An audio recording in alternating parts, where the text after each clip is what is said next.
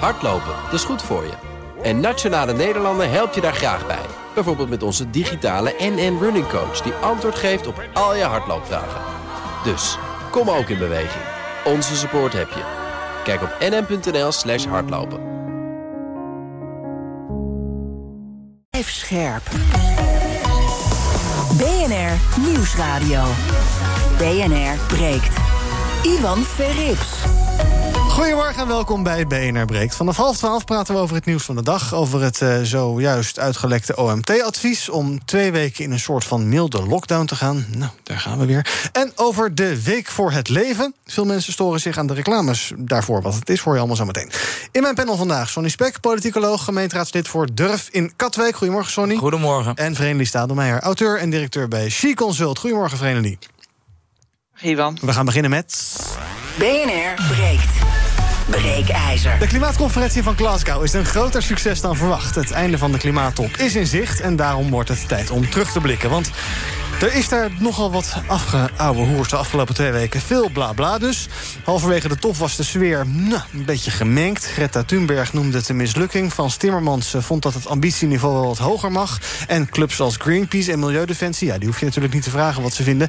die vonden het allemaal veel te weinig. Toch, er zijn wel afspraken gemaakt. Een uh, tamelijk onverwachte samenwerking tussen de VS en China... gisteravond slash vannacht. Een verklaring over luchtvaart. Een Nederlands initiatief over uitstootvrije bussen en vrachtwagens. Landen die geen fossiele projecten in het buitenland meer gaan steunen. Een plan om ontbossing tegen te gaan. Is het nou een succes? Of zijn het toch vooral holle woorden? Ons breekijzer vandaag. De klimaatconferentie van Glasgow is een groter succes dan verwacht. Wat vind jij? Pak je telefoon en praat mee. Bel naar 020 468 4x0.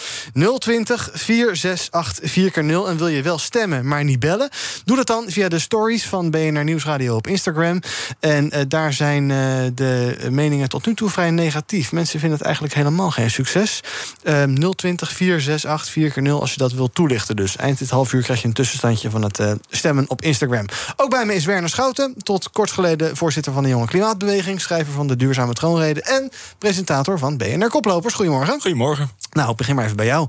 Uh, ons breekijzer, de klimaatconferentie van Glasgow, is een groter succes dan verwacht. Wat vind jij? Ja, ik ben wel eens met de mensen op de, op de stories dat het eigenlijk niet zo'n groot succes is. Uh, ik denk de landen op de kop zijn een beetje als een uh, soort van luie leerling. Hè? Ik heb, uh, zelf ben nog student en dan zie ik veel studenten die dan, nou zo nu en dan misschien een, een college meepakken, een opgave doen, maar dan toch nog net voor tentamen nachten door moeten halen om echt de belangrijkste punten uh, te fixen. Mm -hmm. Dat zie je nu eigenlijk ook. Hè? We hebben wel een belofte hier en daar van ontbossing, stoppen met investeringen in fossiele brandstoffen, maar de echt belangrijke punten over hoe we die anderhalve graad gaan halen, over hoeveel geld er naar ontwikkelingslanden moet gaan om die te ondersteunen. Ja, dat komt echt aan op de laatste dagen. En daar zullen we echt nachten voor door moeten halen. Ja, oh, jij denkt dat het nog niet klaar is dus? Zeker niet. Nee. En ik denk de Alex Sharma en, en uh, Boris Johnson... die hebben daar ook tot opgeroepen. Hè, dat er nog best wel wat vuur bij mag in dat slotakkoord. Er was ja. gisteren een concept volgens mij gepresenteerd.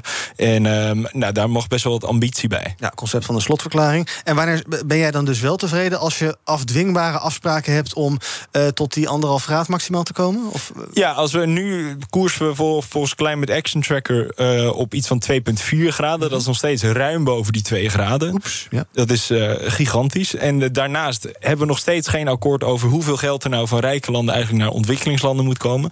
daar hebben we ook in onze beloftes in volgaande jaren hebben we die niet eens vervuld.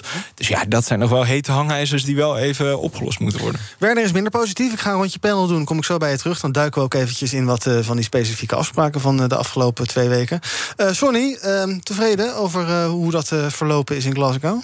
Nou, ik moet eerlijk zeggen dat ik het maar op hoofdlijn heb gevolgd. En dat heb ik eigenlijk bewust gedaan. Een boeiend klimaat. Ja, ja, precies. Ik heb wel wat anders te doen in mijn leven. Nee, maar omdat ik namelijk heb gezien, ook naar de klimaatconferentie van Parijs natuurlijk... en de afspraken die er zijn gemaakt met het klimaatakkoord... dat het uiteindelijk toch gaat om hoe staat het gaan implementeren. Wat voor wetgeving er komen. Wat, wat voor wetgeving er komt. Of burgers het ook accepteren. En ik heb zoiets van, ja, er kunnen nu hele hoge woorden worden uitgesproken kunnen hele hoge ambities worden uitgesproken. Maar het gaat er gewoon uiteindelijk om wat daarvan wordt gerealiseerd. En hoe dat wordt vertaald naar beleid. Ja. En dat is iets waar ik eigenlijk uh, het veel interessanter van vind om naar te gaan kijken de komende jaren. Uh, ik weet nog wel, toen in Parijs in 2015 waren er heel veel landen. En vanuit mijn achtergrond kijk ik dan vooral naar het Midden-Oosten. Die hebben gezegd van ja, we moeten echt uh, energie-neutraal worden. We moeten gaan verduurzamen. Saudi-Arabië, Qatar, Verenigde Arabische Emiraten. Maar je ziet eigenlijk dat het niet gebeurt. Nee, dat snap ik wel bij Saudi-Arabië bijvoorbeeld. Ja, precies. Ja. maar er worden wel hele hoge woorden uitgesproken. En daarom heb ik bij dit altijd zoiets van... ja, ik ben dan toch een beetje achterdochtig... en ik wil dan gewoon even kijken hoe dat de komende jaren gaat. Uh, ook omdat we natuurlijk zien in Nederland... dat de praktijk ook een stuk weer barstiger is. En dat je wel allerlei hoge nieuwe ambities kan stellen... maar dat je eerst maar eens moet zien of je de huidige ambities uh, gaat halen. Zijn dit soort conferenties wat jou betreft dan eigenlijk altijd gedoemd te mislukken? Dat, dat gebabbel met veel mensen... Eh, nee hoor, nee, want ik bedoel, je kunt altijd natuurlijk uitgangspunten op papier zetten... en dan over een paar jaar terugkijken en denken van... oh ja, we hebben, we hebben ze gehaald. Mm -hmm. Je moet toch ergens naartoe werken.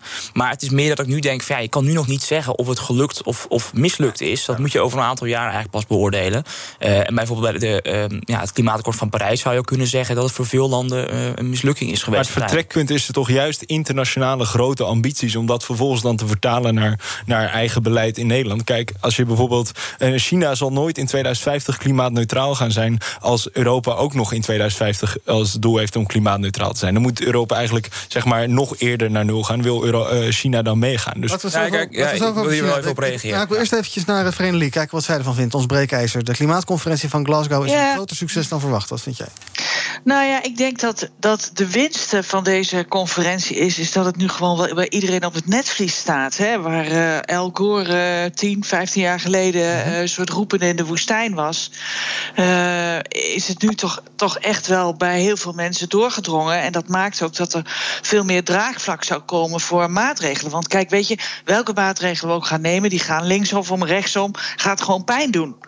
Daar gaan, uh, daar gaan ondernemers last van hebben, daar gaan mensen last van hebben. Het, het, het leven wordt duurder, uh, anders. Uh, dus dus ik, ik denk dat het, dat het wel goed is, zo'n conferentie. En ik ben het onmiddellijk mee eens. Hè. Het zou veel harder moeten, veel meer concrete plannen. Maar ik vind wel dat nou China en de Verenigde Staten een, een akkoord hebben gesloten. Ja, dat is echt wel winst hoor. Dat is dat, ja dat vind ik wel revolutionair eigenlijk. Ja, Werner, we hadden ja. het net over China. Is dat inderdaad een, een uh, zou je dat als een soort doorbraak kunnen doen? Ook omdat van tevoren werd verwacht, nou, China zal niet zo heel aanwezig zijn. Hè, Xi is er niet. Uh, er zijn natuurlijk wel allerlei ambtenaren, ministers en dergelijke. Maar is, dat, is, dat, is dit inderdaad een soort doorbraakje? Nou, het is wel echt een grote draai ten opzichte van de bekoelde relatie toen Trump natuurlijk aan de top was.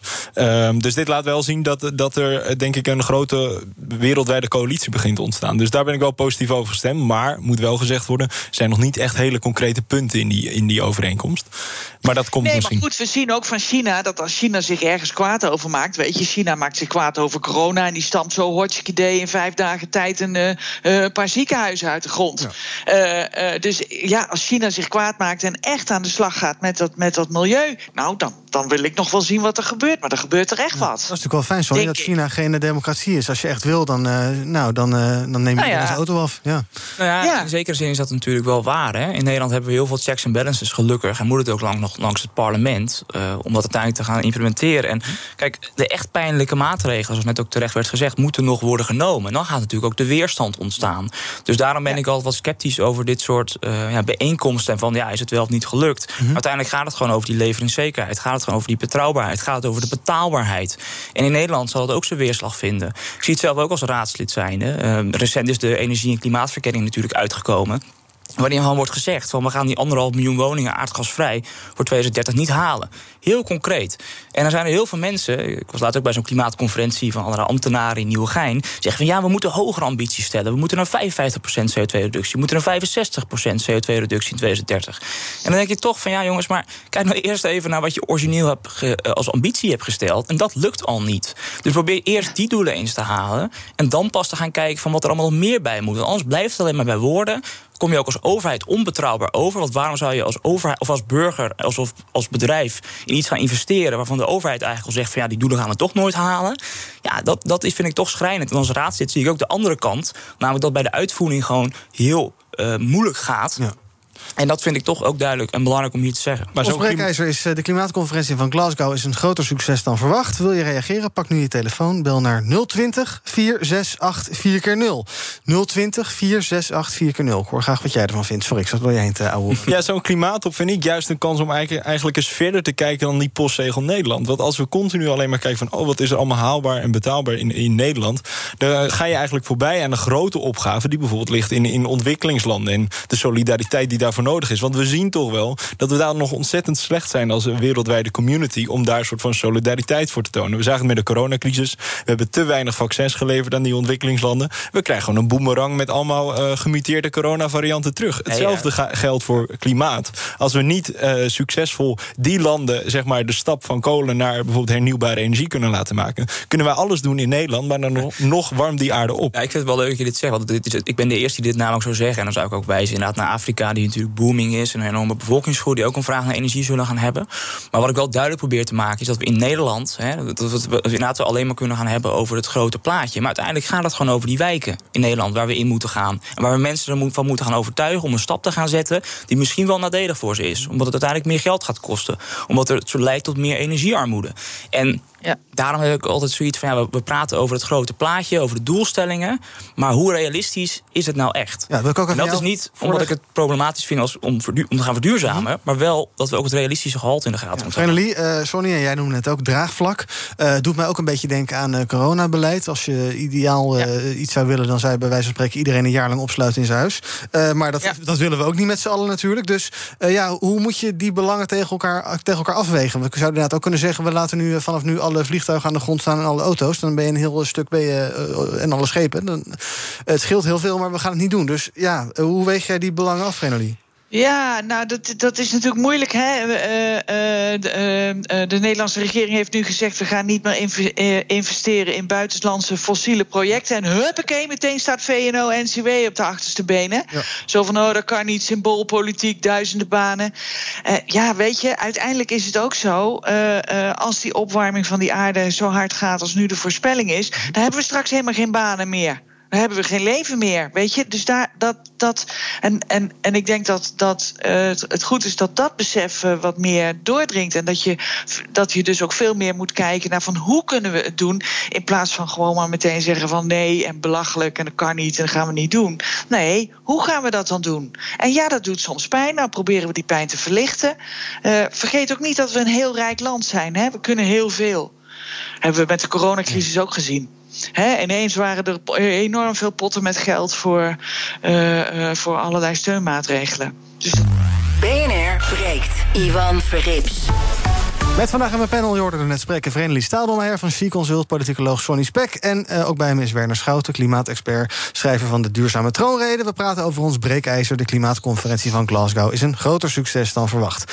020 468 4 keer 0 is ons telefoonnummer als je wil meepraten. Er bellen niet zoveel mensen. Ik denk dat mensen het ook wel moeilijk vinden om te beoordelen... van ja, het is uh, ver weg van je bed, in de zin van uh, kilometers letterlijk. Maar ook, Werner, we gaan nu een paar van die, van die, van die plannen doornemen... Ehm, die ik net noemde in de introductietekst een paar van die uh, afspraken die er zijn gemaakt. Wat kan je daar overkoepelend over zeggen? Zijn dat vooral ja, intentieafspraken en uh, nou, we gaan dit en dit doen? En hoe zit het dan met de monitoring? En wat gebeurt er als het niet gehaald wordt? Of, zijn, of worden daar keiharde doelen gesteld? Is het allemaal een beetje slappe gebabbel en intenties? Nou, het is een beetje gemixt. Bijvoorbeeld die, die, die pledge over ontbossing. Mhm dat was eigenlijk iets al wat in 2014 was afgesproken. En nu nog een keer wordt afgesproken met net wat extra meer landen. Dus dat is dan inderdaad ja, net aan een versterking. Uh, die, die stap om bijvoorbeeld in, bui in het buitenland niet langer te investeren in uh, uh, fossiele brandstoffen. Dat is wel echt een grote stap. Mm maar wat je toch wel ziet is dat heel veel van die pledges echt voor 2050 en 2060 zijn. En dat is makkelijk praten. Het, het gros van de uh, opwarming wordt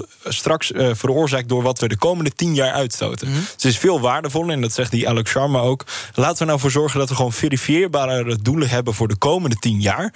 En daarop inzetten. Want ja, wat we in 2050 qua ambities hebben, ja, dat is allemaal wat makkelijk om dat nu allemaal een beetje te bepleiten. Laten we gewoon ambitieus zijn op de korte termijn. Erik durft het aan. Erik goedemorgen. Goedemorgen. Zeg het maar. Ah, ja, ik ben uh, tegen de stelling. Ik uh, ben wel voor het milieu, het, het verbeteren van uh, de klimaatdoelstellingen. -huh. Alleen zolang wij met alle landen nog alleen maar doen wat we zelf willen... en, en aan de andere kant van de wereld geïnvesteerd wordt in steenkolencentrales...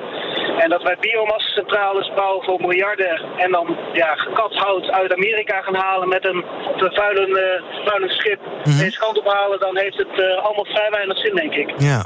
Wat zie je als... ja, ik snap ook wel dat jij de oplossing ook niet hebt. Maar we hebben niet zoiets als een soort uh, wereldregering of een werelddictator die, uh, die, die dit soort dingen kan oplossen. Dus wat zie je dan als een soort uh, constructieve manier om hierover te praten met elkaar? Nou, kijk, ze hebben allemaal doelstellingen die ze uh, hoog opleggen aan, uh, aan landen. Dan laten we eerst beginnen bij onszelf. Mm als jij met een privéjet naar die top toe gaat, dan heb je het toch niet begrepen.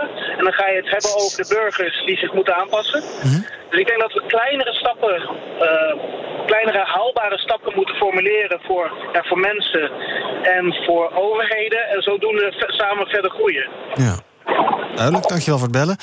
Um, ja, die privéjet, is dat nou een beetje... Uh, Symboolpolitiek. Het is een beetje makkelijk, toch? Eén vliegtuig meer of minder maakt ook weer niet uit. Precies, inderdaad. Het zijn hele belangrijke mensen. Ik, ik vind het uh, gerechtvaardigd als je... Nou, het liefst natuurlijk met de trein inderdaad. Als, als, uh, maar ja, als we van Rome naar Glasgow moeten met de trein... dan is die nog steeds onderweg. Dus laten we dat... Ja, laten we ons daar nou niet op, zo, zo erg op, op blind staan. Mm -hmm. ik, ik, ik vind het veel belangrijker wat ze daar afspreken. Ja. Um, en dan hoop je natuurlijk gewoon dat ze uiteindelijk... in grosso modo natuurlijk het, het vliegen wel naar, terug, terugbrengen. Ja. En jij zou dus graag uh, afspraken zien voor de kortere termijn. Maar zou je dan zeggen, dit gaan we volgend jaar doen... of dit gaan we in 2023 doen... in plaats van dat je zegt van nou, 2030, 40, 50... en over een paar jaar komen we erachter... oeps, we gaan het niet redden, nou, dan wordt het weer wat later. Nou ja, dat heb je dus, hè, dat het verwatert. Dat ja. we eigenlijk van, nou, we zijn al haast vergeten... dat in 2014 al eenzelfde commitment hadden. Toen hadden we beloofd dat we in 2020 de opbossing zouden halveren. Nou, het is tot nog toe alleen nog maar gestegen. Um, dus op dat vlak veel beter om eigenlijk gewoon... voor de veel kortere termijn doelen te stellen. Dus -hmm. stoppen... Je ja, en, wat ik, en daar ben ik helemaal met je eens. Want, en, en dan begrijp ik ook zo'n uitspraak van Stef Bos niet... dat we dan uh, uh, mogelijk in februari weer meer gas moeten gaan oppompen. In. Blok. Blok. Uh, blok. Ja, Bos. Ja, nee, precies. Blok. en meer aardgas oppompen in, in Groningen. In plaats van dat hij zegt... laten we nou gewoon, als de wieden weer gaan zorgen... dat iedereen van dat gas af is. Ja, ja. Zet daarop in. De praktijk is natuurlijk een stuk weer barstiger. En uh, we hebben er tientallen jaren gedaan om zeg maar, aan het aardgas uh, te komen in heel Nederland. En we zullen er ook tientallen jaren over doen om er weer vanaf te uh, geraken. Ja. En als je dus die klimaat- en energieverkenning leest, dan zie je ook dat de vraag in Nederland naar aardgas rede, redelijk stabiel blijft de komende decennia. Ook omdat we dus van steenkool af willen. Dus aardgas is gewoon een prima uh, transitiebrandstof voor de komende jaren. En kijk, het is ook belangrijk dat we dus um, wel die doelen ook voor de langere termijn stellen. Zodat we goed beleid maken. En het, we hebben, ik zat hier een paar weken geleden. Toen hadden we het weer over het tekort aan aardgas. Ja. En dat mensen daar ook last van ondervinden. Dus je moet daar een hele goede balans in uh, vinden. Ik vind dat het kabinet ook dat dus terecht heeft aangegeven. En dan zie je bijvoorbeeld nu dat ze dus gaan stoppen met die investeringen in uh, fossiele brandstoffen in het buitenland. Ja, dat, dat, dat wijst bij mij, of roept bij mij gelijk de vraag op: van ja, zijn er dan niet andere landen die die investeringen simpelweg gaan overnemen? Zijn er niet andere landen die misschien daar juist zorgen voor meer uh, uitstoot voor op de lange termijn. Ben je er beter mee eens? Aardgas een prima transitiebrandstof? Nou, kijk, je wil, je wil het liefst gewoon eh, direct naar hernieuwbaar inderdaad. En ik vind het een beetje... Het is wel wat greenwashing om te zeggen dat, denk ik, eh, aardgas een soort van transitiebrandstof is. Ik dat is denk de realiteit. Dat, het is de realiteit. Ja, de, de hoge... op aardgas van steenkool. Omdat het, het, is, het is een feit dat het een transitiebrandstof is naar hernieuwbare bronnen. Dat, dat, dat moet je toch ook erkennen? Kijk, dat je gas nodig hebt, dat is duidelijk, ook voor de opwarming. Ja. Maar je, we hebben ook gezien, juist toen we van, van voorheen olie gestookt uh, warmtekacheltjes naar, naar gas gingen. Hebben we in tien jaar gedaan, hè, toen we in één keer een gasspel uh, vonden onder Groningen. Dat was omdat er een verdienmodel voor de overheid achter zat. Nou, dat is een gigantisch verdienmodel voor de Nederlandse economie... als we razendsnel eigenlijk van, van aardgas naar warmtenetten... Naar, naar duurzame warmte gaan. En ik vind ook de hoge gasprijzen... dat we nu 3 miljard moeten stoppen in zeg maar, het subsidiëren van huishoudens... en maar 150 miljoen of zo. naar isolatie, dat is de wereld op zijn kop. Dus ik denk dat het juist veel belangrijker is. Dus meer een teken van dat de transitie niet snel genoeg gaat. Maar, dat we nu, zeg maar zo. Je, kort? een cruciaal punt. Toen we naar aardgas overstapten, was het op heel veel fronten een stap vooruit. Betaalbaarheid, betrouwbaarheid, leveringszekerheid. En wat je ook verder van verduurzaming vindt, wat ook belangrijk is. Maar verduurzaming is op die terrein natuurlijk wel vaak een stap achteruit. Isolatie. En, ja, maar isolatie is een heel klein puntje. En die, die stap naar energie-neutraal en naar aardgasvrij is natuurlijk nog een stuk verder. En dat is een stap achteruit als het gaat om betrouwbaarheid, leveringszekerheid en betaalbaarheid. En daarom wil iedereen die stap ook niet, eigenlijk niet zetten. En is het zo ontzettend moeilijk. Dus het is echt wel een verschil met toen we op het aardgas overgingen. Ik wil jullie nog even kijken naar wat, ik zei het al, een paar van die andere plannen. Bijvoorbeeld luchtvaart. Uh, ons land heeft een verklaring getekend met als, als doel om de CO2-neutrale luchtvaart in 2050 te creëren. Uh, door vliegtuig, duurzame vliegtuigen vliegtuigbrandstof en de compensatie van de uitstoot. Dus misschien, ja, compensatie is misschien ook niet echt duurzaam, maar oké. Ik zie jou, Merner, flauwekul, hè? Nee, ja, je moet, je moet primair eigenlijk uh, koersen op gewoon minder vliegen. Ja. Zeker op de kortere afstanden. En gewoon de niet, de behoefte om te vliegen te reduceren. Ja, doe jij dat, Frenelien, minder vliegen? Uh, nee. Oh, waarom niet? ja, omdat ik uh, toch regelmatig uh, naar Nederland of naar Spanje moet. Dus ja. ja. ik zit toch wel regelmatig in het vliegtuig. Ja, ja. En de trein dat schiet ook niet op. Uh, nou, dat kan niet eens. Nee, nee. nee. Maar, maar is dit dan een soort utopie, denk je? We blijven met z'n allen altijd vliegen. En ja, het, doe, je wel, doe je wel aan compenseren voor je CO2-uitstoot? Ik doe wel, ja, ik doe wel aan compenseren. Maar ja, dat is natuurlijk ook allemaal een beetje symbolisch. dus maar is... ik, ik ja, ja ik, ik denk dat we, dat we ook hier gewoon moeten vertrouwen op uh, technologie. En op dat uh, de technologie uh, misschien wel elektrische vliegtuigen gaat maken. Het is makkelijk om de verantwoordelijkheid bij de technologie te leggen, niet bij jezelf, toch? Het is toch juist belangrijk. Ja, dat, dat, laat het IPCC ook zien.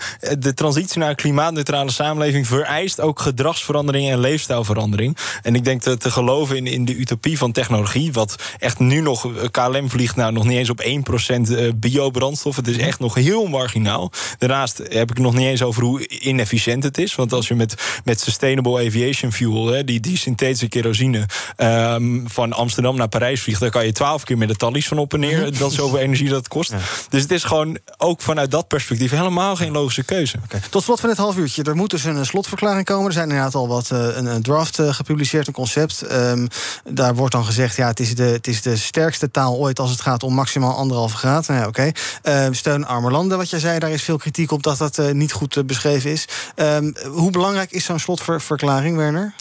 Het, het, laat uiteindelijk, het leidt uiteindelijk tot hoe landen straks te werk gaan. En, en ik hoop inderdaad dat er veel meer bindende afspraken in zitten. En dat er dus heel veel geld naar die arme landen gaat. Want dan, ja, dat leidt uiteindelijk tot in het vervolg ook dat we veel verdere gesprekken kunnen voeren. Want nu zijn er een aantal dingen eigenlijk gewoon vooruitgeschoven die in Parijs niet helemaal gesetteld konden worden. Zoals bijvoorbeeld loss and damage. Hè. Hoeveel moeten wij als westerse landen betalen voor ja. de schade die we hebben gedaan in, in ontwikkelingslanden? Ja, dat moeten we nu gewoon aanpakken, want anders modderen we door. Alright. Uh, Werner, dankjewel. Um, vond je het leuk hier te zijn? Ja, zeker. Wil je misschien panelid worden van BNR Breekt? Nou, dat laat ik niet aan me voorbij gaan. Ik zou nee zeggen. Heb je nog een half uurtje of niet? Uh, nou, uh, een kwartiertje heb ik. Ah, dan blijf je een kwartiertje. Dan blijf je gewoon een soort uh, on-air proef uh, van Werner Schouten als panelid bij BNR Breekt. Laten we het Gezellig. Alright, gaan we zo meteen verder praten over het nieuws van de dag. Dus gaan we gelijk Werner bevragen over allerlei nieuws waar hij zich niet op voorbereid heeft. Bijvoorbeeld over wat je nou het beste kunt doen om een dik betaalde baan te krijgen. En we hebben het over de loonkloof tussen mannen en vrouwen. Want waar komt die nou eigenlijk echt vandaan? En we moeten nog even kijken naar de uitslag van de poll op Instagram. Waar eindigen we? Onze luisteraars zijn nog steeds niet heel tevreden. 76% is het oneens. Goed, wij gaan even naar het nieuws en dergelijke. En uh, speciaal voor jou, vriend Lied, laat je even achter met uh, Stef Bos.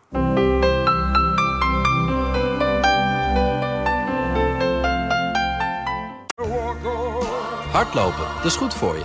En Nationale Nederlanden helpt je daar graag bij. Bijvoorbeeld met onze digitale NN Running Coach... die antwoord geeft op al je hardloopvragen. Dus, kom ook in beweging. Onze support heb je. Kijk op nn.nl slash hardlopen.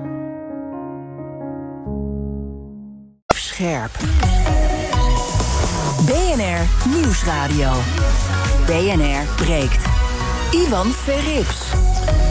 Welkom terug bij het uh, tweede halfuur van BNR Breekt. Vandaag uh, in mijn panel Sonny Spek, politicoloog en gemeenteraadslid voor Durf in Katwijk. En Vredelie Stadelmeijer, directeur van She Consult. En uh, zij is ook auteur. En ook Werner Schouten, die als tot kort geleden was die voorzitter van de Jonge Klimaatbeweging. Hij is schrijver van de Duurzame Troonrede. En hij presenteert koplopers hier bij BNR. We gaan het hebben over het nieuws van de dag. Nou, natuurlijk over nieuws dat vanochtend ineens binnenkwam. Ehm, we wilden met jullie gaan uit, vooruitblikken op de coronapersconferentie van morgenavond. En er is vandaag, ik geloof nu zelfs Katshuis over overleg en vanavond nog veiligheidsberaad. Maar toen lekte opeens bij de NOS het OMT-advies. Een korte lockdown, of ja, een beperkte lockdown, milde lockdown zie ik dat soort woorden, van zo'n twee weken. En daarna door met 2G-beleid. Dus alleen een QR-code als je bent gevaccineerd of bent genezen. Allereerst eventjes over dat woord uh, lockdown, Sonny. Daar ben jij niet over te spreken. Nou, kijk, ik vind dat je begrippen juist moet gebruiken. Een lockdown hebben we natuurlijk in Spanje en Italië gezien... dat mensen echt thuis moesten blijven. En in Nederland hebben we gewoon hele zware beperkende maatregelen gehad. Maar dat zei ik even in de pauze. Mm-hmm. Uh, kijk, deze uh, beperkingen die worden voorgesteld... dat is inderdaad niet een lockdown dat mensen volledig thuis moeten blijven... maar is puur bedoeld om weer die R zoveel mogelijk naar beneden te, te duwen. Ja. Uh, en daarnaast zo min mogelijk sociale schade uh, aan te richten. Um, ja, en je, je, hoopt natuurlijk dat dat gaat lukken. Want als dat niet lukt, ja, dan blijf je gewoon die druk op de ziekenhuizen houden. Uh, die wel da ja, daadwerkelijk aanwezezig is. En je hoort natuurlijk van alle kanten verhalen met schrijnende reportages. dat er zoveel operaties moeten worden uitgesteld. Ja, als het gaat over de reguliere zorg. Maar ja, misschien straks ook de acute zorg die verder moet worden afgeschaald. Ja, ja dat zou natuurlijk een ja, dramatische situatie zijn. Dus ik, ja, ik, ik ben heel erg benieuwd wat er gaat komen. En ik zou het ook goed vinden dat, dat het OMT die, die rapporten die ze uh, opstellen ook gewoon gelijk publiceren. Ja, niet achteraf pas. Na de nee, precies. Dat is gewoon publieke informatie. En we zouden ook transparant moeten kunnen controleren welke afweging het kabinet maakt. Uh, waarom de ene sector wel dicht en de andere sector mogelijk niet. Mm -hmm. uh, waarom de scholen wel open, waar ik trouwens groot voorstander van ben. En waarom, waarom eventueel niet. Ja. Dat moet gewoon transparant naar voren worden gebracht. Ja. Vrenelie, wij, het is voor Nederland een nieuwe strategie als we dit zouden doen. Hè. En, kort en hard ingrijpen en dan indammen. Is het, uh, moeten we het maar proberen, denk je? Of is het uh, een te grof middel? Nou, ik denk het wel, want het, uh, het gaat natuurlijk niet de goede kant op. Nee. Sterker, het is al niet de goede kant op. Dus ja, ik denk dat je wat moet doen. Je kan niet niks doen, mm -hmm. en maar gewoon het nu zo gewoon laten gaan. Dus ik, ja, ik, ik denk dat het goed is. En misschien, misschien moet het wel harder, ik weet het niet. Ja, oneindige lockdown. Ja. Ja. Uh, ja, laten we dat Werner, uh, we hadden het even, we hadden het over klimaatnet. we zeiden al, daar is ook natuurlijk altijd een, vraag van... ja, wat, waar is draagvlak voor? Hoe kan je dat op een goede manier doen? Ehm, als jij je politieke voelsprieten een beetje uitzet... wat denk je dan? Durft het kabinet dit aan? We hebben de afgelopen tijd al gezien dat het OMT-advies... nou, dat volgden ze niet altijd meer. Ja, ga je hier een volksopstand krijgen... of valt het eigenlijk wel mee? En moeten ze zeker het woord lockdown niet gebruiken? Nou, lockdown inderdaad lijkt me ook niet zo'n handige term. Maar um, ja, ik zie dit wel een beetje als soort van de, ja, de volgende hoofdstuk in een beetje het zigzagbeleid van de overheid. Want we hebben doelbewust gekozen voor de meest soort van snelle soort van loslaten van de maatregelen. En nu krijgen we weer het lid op de neus. Ja. Dus ja, ik, ik denk dat we als overheid eens een keer in de spiegel moeten kijken. Om te kijken van joh, laten we nou eens uh, misschien een, een, beter verhaal vertellen. En, en, en wat gematigder zijn in zowel zeg maar um, hoe we ingrijpen, maar ook hoe we uiteindelijk zeg maar uit de maatregelen ja, gaan. Maar ja, voor de korte termijn, Sonny zegt ook, de ziekenhuizen lopen vol. Mensen die ja. uh, operaties uh, eigenlijk al moeten hebben gehad, die zijn uitgesteld, die worden nu weer uitgesteld. Uh, ja, voor nu moet je misschien wel toch een, een harde klap toedienen. Ja, nou, ik, ja, denk, ik denk dat dat wel. Genoeg. Ja, dat is denk ik wel de realiteit. Ja. Want je ziet gewoon, als je het te vrij laat, dan zie je dat de gemeentes gewoon nog carnavalsoptochten gaan organiseren. Ja. Zodat je denkt van ja, dat past niet in met het beeld in het ziekenhuis. Dus ja, misschien dat dat om toch even weer die wake-up call te hebben. Laten we nog even luisteren naar hoogleraar gezondheidscommunicatie Bas van de Putten. Het lijkt mij dat het ook echt bedoeld is om even het aantal besmettingen omlaag te brengen. Hè.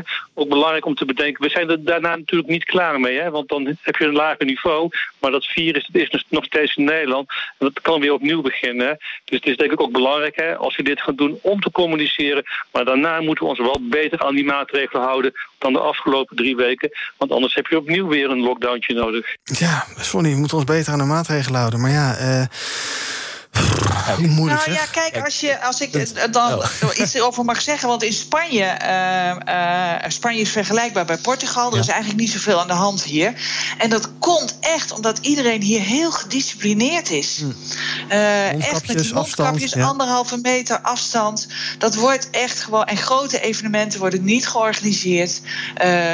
ja, gewoon. Het wordt, mensen houden zich er goed aan. Uh, spreken elkaar er ook op aan. Als je een keertje per ongeluk zonder mondkapje een winkel binnenkomt, uh -huh. nou joh, je kop gaat eraf. ja. ja so, dus het is echt, uh, ja. Ja, sorry, als ik vraag naar, die dus. naar die persconferentie, dan gaan we waarschijnlijk iets horen als, uh, ja, wij zijn klaar met het virus, maar het virus is nog niet klaar met ons, beste mensen, bla bla bla. Ja. maar ja, ik denk dat ze heel erg moeten uitkijken met de schuld geven aan ons met z'n allen. Of zijn wij wel degelijk het probleem als bevolking zijn? Kijk, als je te maken hebt met exponentiële groei, daar hebben we natuurlijk de afgelopen ja, twee jaar bijna heel vaak over gehad. Dan moet je ook je realiseren, en ik had een onvoldoende voor wiskunde op de middelbare school, hm. maar dat, je ook, dat er ook sprake kan zijn van exponentiële krimp.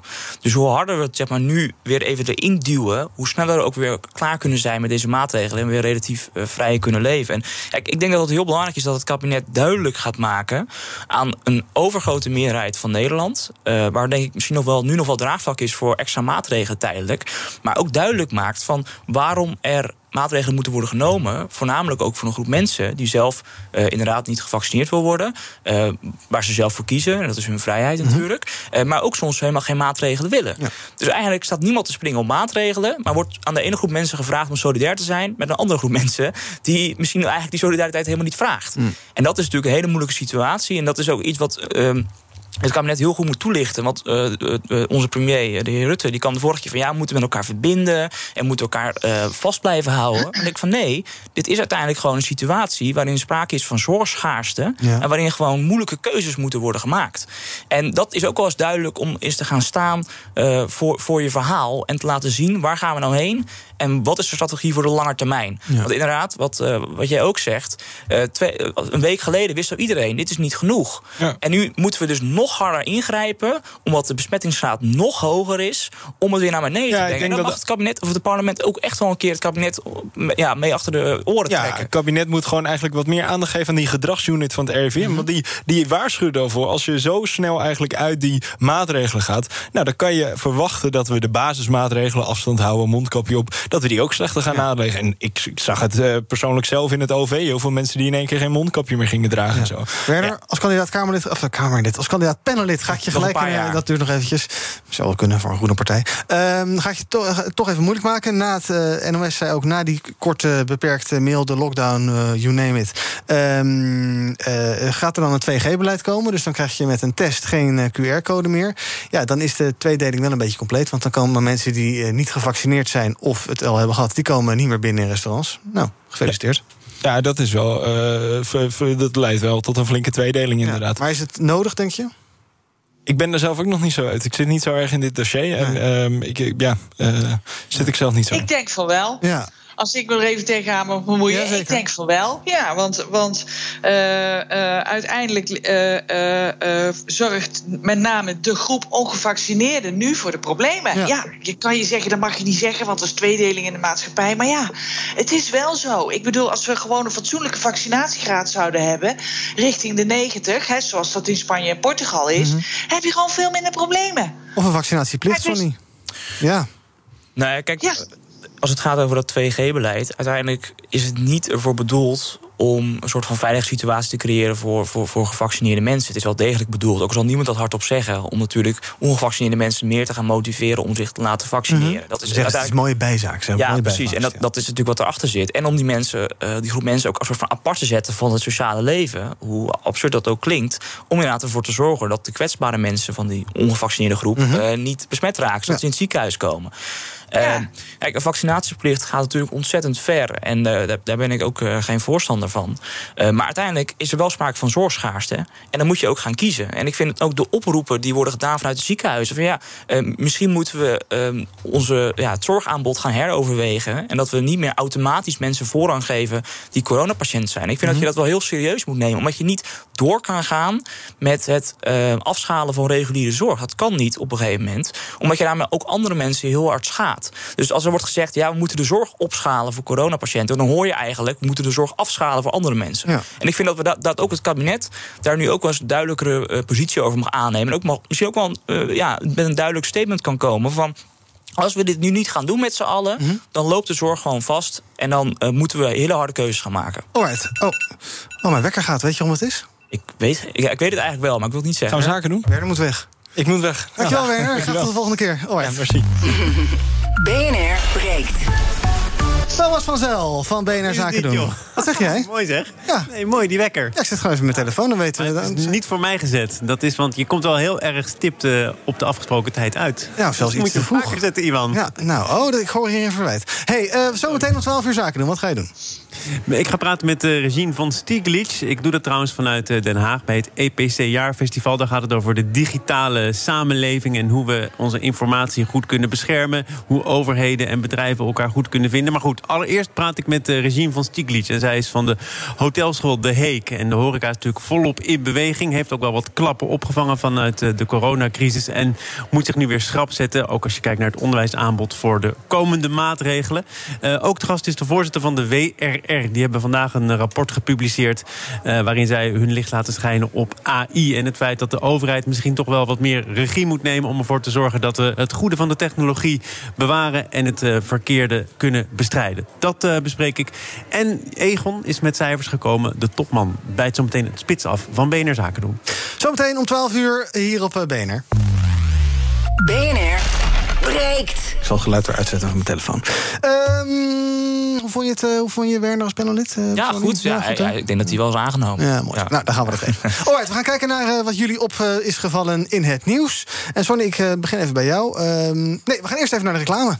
Althans, we gaan even luisteren naar een reclame. Want daar wil jij het graag over hebben. Dit soort spotjes. Baas en eigen buik? Bekijk het eens van de andere kant. En vergeet het baasje in eigen buik niet. Het is een uniek mensje met eigen DNA, een eigen hoofd en dus ook een eigen buik. Zullen we werk maken van echte hulp aan moeder en kind? Kijk op weekvanhetleven.nl. Wat een zijig zeikmuziekje, maar dat terzijde. het gaat om de spotjes van de anti-abortuscampagne onder de naam Week van het Leven. Gisteren waren er al 700 klachten binnengekomen bij de reclamecodecommissie. Nog nooit werd er zoveel over een spotje geklaagd. Eh, hij draait eh, niet bij ons bij BNR, maar ik geloof wel bij de publieke zenders op Radio Ja, 1 en dergelijke. Eh, ontzettend gevoelig onderwerp, altijd natuurlijk abortus. En dit maakt dus wat bij mensen los. Maar ja, je mag toch reclame maken, Sonny? Wat is, eh, Ja, absoluut. En dat is ook ook al eigenlijk. mag je het verwerpelijk vinden. Maar... Dat, dat is ook de reden waarom ik het wilde aanstippen. Omdat ik zelf eh, vrij liberaal ben als het gaat over euthanasie of als het gaat over abortus. Mhm. Eh, ondanks dat het natuurlijk hele gevoelige onderwerpen zijn. Ehm, ik ken ook veel SGP'ers eh, die zich hier echt uitgebreid mee bezighouden, ook met deze campagne. En ik vind het toch wel schrijnend hoe er eigenlijk op deze campagne wordt gereageerd. Ook al ben ik het dus inhoudelijk helemaal niet mee eens. Ik vind het wel eigenlijk, eh, ja, de, de toon die dan zeg maar daar tegenover komt te staan, vind ik vrij laag. Onder andere eh, Claudia de Breij sprak over dat Bijbelbelt-accent in deze reclame. Ik dacht van, wat bedoel je nou eigenlijk? Uh, Rob Jette had het over idioterie en deze bagger op de radio. Ehm, radio-dj's die er doorheen eh, spraken. En dan denk ik van, ja, dames en heren, eh, ik ben het er ook niet mee eens. Maar ik vind het wel gezond in een democratie dat een minderheid, want het is een eh, kleine minderheid Ja. die dit vindt, dat die wel de ruimte krijgt en ook neemt om hier een standpunt over in te nemen. En Ja. dat is alleen maar gezond dat de meerderheid met een bepaalde mening als status quo. Ook af en toe getest wordt en af en toe eh, ja, eh, zeg maar die mening moet verdedigen Ja. tegenover een minderheid die, die dat durft te betwisten. Ik vind het alleen maar heel gezond. En ik vind het echt een bepaalde kinderachtigheid. Hoe mensen hier gelijk heel erg op de man, op de persoon gaan spelen. Ehm, en ook heel erg in een soort van defensief schieten. Ehm, terwijl we kunnen natuurlijk ook gewoon over de inhoud hebben. Frenelie, ik ken jou als iemand die eh, de, de vrouwenzaak hoog heeft. Ehm, hoe luister jij naar Ja. dit soort eh, spotjes? Nou, ik, ik ben het met Sonny eens dat er natuurlijk eh, ruimte moet zijn voor een tegengeluid. Eh, maar ik vind dit spotje wel heel erg. Ik vind dat ze eh, heel erg inspelen op, op het sentiment. En, en ze, ze, ze wekken de schijn van, nou weet je, abortus hoeft helemaal niet. Je moet gewoon goed zorgen voor moeder en kind en dan komt het allemaal wel goed. Eh, eh, eh, ja, en zo is het natuurlijk gewoon niet. Nee. Het, eh, eh, eh, vrouwen eh, doen niet zomaar een abortus. Nee, doe je niet voor de lol. En, nee, dat doe je niet voor de lol. En dan ga je ook niet over één nacht ijs. En, en, en dan maar zeggen van ja, maar als we nou goed voor je zorgen, dan doe je het zeker niet, hè? Mhm. Ja, daar heb je er echt niks van begrepen, sorry. Eh, Zou je, vind jij dat radio- en tv-zenders zouden moeten zeggen... joh, dit soort dingen gaan we niet uitzenden? Of moet je het wel gewoon doen? Het zijn immers reclameblokken. Nee, dus dat- prima. Ja. En dan hebben we die discussie er Ja, gewoon weer lekker precies. over. En ik denk dat dat gewoon goed is. Ja. Weet je, ja, prima. Ja, Sonja Ja. noemde net even het Bi- Bijbelbelt-toontje, geloof ik. Eh, Ja, er dat zit- zei Claudia de Breij Ja, precies. Dat, ja. Exact, jij citeerde haar. Eh, er zitten ook eh, eh, partijen achter die iets te maken hebben met de Bijbel. Namelijk onder andere de SGP en de ChristenUnie. Die zijn betrokken bij de Week van het Leven. Eh, Reformatorisch Dagblad, EO zijn sympathisanten. Ehm, dus dan mag je toch wel zeggen dat dat toontje erachter zit. Wa- waarom mag zij dat dan niet zeggen? Nou, oké, ik ken ook mensen die vrij seculier zijn en die eh, moeite hebben met abortus. Mhm. Dus ik vind het, het zeg maar, ik vind het typerend voor ehm, mensen die problemen hebben met, eh, met dit standpunt. Dat ze gelijk op het persoonlijke gaan spelen over dat toontje, over, de, over dat het idioot is. En ja, toevallig vandaag stond in de Telegraaf een artikel van eh Wier Duk die in gesprek ging met eh, drie vrouwen ehm, die hier ook aan gelieerd zijn. ehm, om, om over dit onderwerp te praten. En ik vind dat eigenlijk een veel betere eh, koers dan gelijk een soort van eh, haat tegenover eh, zo'n reclame, tegenover die groepen mensen. Terwijl je ook eens gewoon met elkaar zou kunnen praten. En ik vind dat echt ehm, ehm, eigenlijk die mensen die, die Ik heb, ik heb een nieuwe slogan. Vertel. Liever praten dan haten. Ja, nou ja als dat eh, ook Nou, mooi zou zijn voor deze, iets- voor deze uitzending. Ja, maar heel kort, want ik wil het ook Nou, nog over jou Ja, maar ik wil het ook over jou nieuws. Vredelie, ik wil het over jou nieuws Ja, hebben maar heel even Oh, nog over ja. deze reclame. Want wat ze op tv laten zien is gewoon bijna een volgroeide foetus. En dat is gewoon ook, dat is misleiding, hè? Ja, dat, doen we is natuurlijk, daar klopt helemaal niks van. Vriendelijk, jij wil het hebben over een column van Peter de Waard in de Volkskrant? Ja, fantastisch. Vertel. Ja, ja, Gisteren, was de dag van loonkloof. de ongelijk- ja, gisteren was de dag van de ongelijke betaling, hè, de loonkloof. Ja. Peter eh, haalt in zijn column eh, eh, het boek Career and Family aan van professor Claudia Goldin. Nou, ik ken dat boek niet, maar hij schrijft er wel een vermakelijk stukje over. En die Claudia Goldin, dat is een grootheid in Amerika. Die is echt eh Nobelprijsmateriaal volgens eh, veel mensen. Nou, die Goldin, die beweert op basis van het grootste dataonderzoek wat ooit gedaan is, het grootste dataonderzoek wat ooit gedaan is, dat vrouwen zelfs fors lager betaald zouden worden als zij in de loop van deze eeuw de specialisten en artsen zouden worden en de mannen verpleegkundigen. Oh. En dat komt volgens haar door hebzucht. Interessant. Ze zegt namelijk: de arbeidsmarkt geeft de hoogste beloning aan de mensen die bereid zijn lange, saaie en onvoorspelbare werkweken te draaien, Ja. zoals in de accountancy, advocatuur en bankwezen. Hey, dat zegt zijn zij, mannen. hè? Ik niet, hè? Ja. Ik niet, hè? Zij zegt: in huishoudens met kinderen is er de rationele reactie dat de ene ouder zich specialiseert in een lucratief, hebzuchtig beroep. Mhm. en de ander, en dit is meestal de moeder, de prioriteit geeft aan de kinderen. Ja. Ouders zullen altijd kiezen voor een zo hoog mogelijk inkomen. In plaats van een inkomen waarbij ze evenveel verdienen. om allebei dezelfde tijd in de kinderen te kunnen steken. Mhm, oké. Dus de loonkloof is het resultaat van de eigen economische keuzes van ouders. en van hebzucht. Ja. Dus mannen zijn hebzuchtiger dan vrouwen. Concludeer je dan, hè? Maar dat weten we Dus denk ik toch ook wel? Mannen zijn een Ja, beetje de, nou de, de gorilla's op de, op, de, op de berg en zo. Ja. Ja, en dat, dat herken ik ook wel. Hè. En uit, uit She-Consult onderzoek heb ik wel eens vaker wat over verteld. Blijkt dat voor vrouwen werkgeluk belangrijker is. Hè. En Onder werkgeluk hoort dan ook zingeving. Ja. En dat merken we ook in onze 23 coachpraktijken. Zingeving is de grote vraag van mannen. Nou, voor vrouwen. En voor mannen is dat ook belangrijk. Maar voor mannen is ook status en veel verdienen Mhm. belangrijk. Veel belangrijker dan dat dat voor vrouwen is. Ja. Eh, en dan, wat je dan ziet in die functies die Goldin dus noemt, hè, advocatuur, Ja. bankwezen, eh, accountancy en zo, daar zie je dat de organisatiestructuur sterk bepaald wordt door bonussen en het zogenaamde gouden carrièrepad. hè. Als je maar hard genoeg werkt, dan word je partner en verdien je een miljoen. Ja.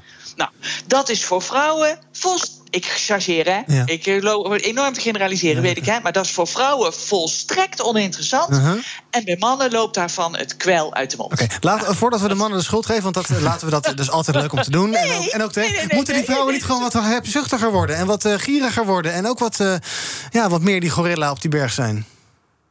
Eh, nou, dat weet ik niet. Ik weet niet of, dat nou, of we dat nou met z'n allen moeten willen. Ik denk dat je het misschien een beetje al om moet draaien. En ik denk dat je, dat je zou moeten kijken naar een organisatiecultuur cultuur die wat minder eh eh, hebzucht Ja. stimuleert. En wat meer stimuleert dat je zinvol bezig bent. En dat je fijn werk hebt. En dat je een nuttige bijdrage hebt aan de maatschappij. Duidelijk, het zijn dus toch weer die mannen die moeten aanpassen. Vervelend. We gaan kijken wat er eh, trending is op de socials. Nou, het zal je niet verbazen. Hashtag lockdown is natuurlijk het trending topic van deze ochtend. Ook hashtag OMT en hashtag nooit meer lockdown zijn trending. En een nieuwe op het lijstje. Hashtag Hugo de Jonge stap op. Nou, oké. Ook eh, de hashtag Week van het Leven houdt de gemoederen dus bezig op Twitter. En vuurwerk is trending. En als je denkt, dat is een beetje vroeg wel. Ja, het OMT is ook gevraagd om eh, eh, advies te geven over een mogelijk vuurwerkverbod. Natuurlijk om de ziekenhuizen leeg te houden.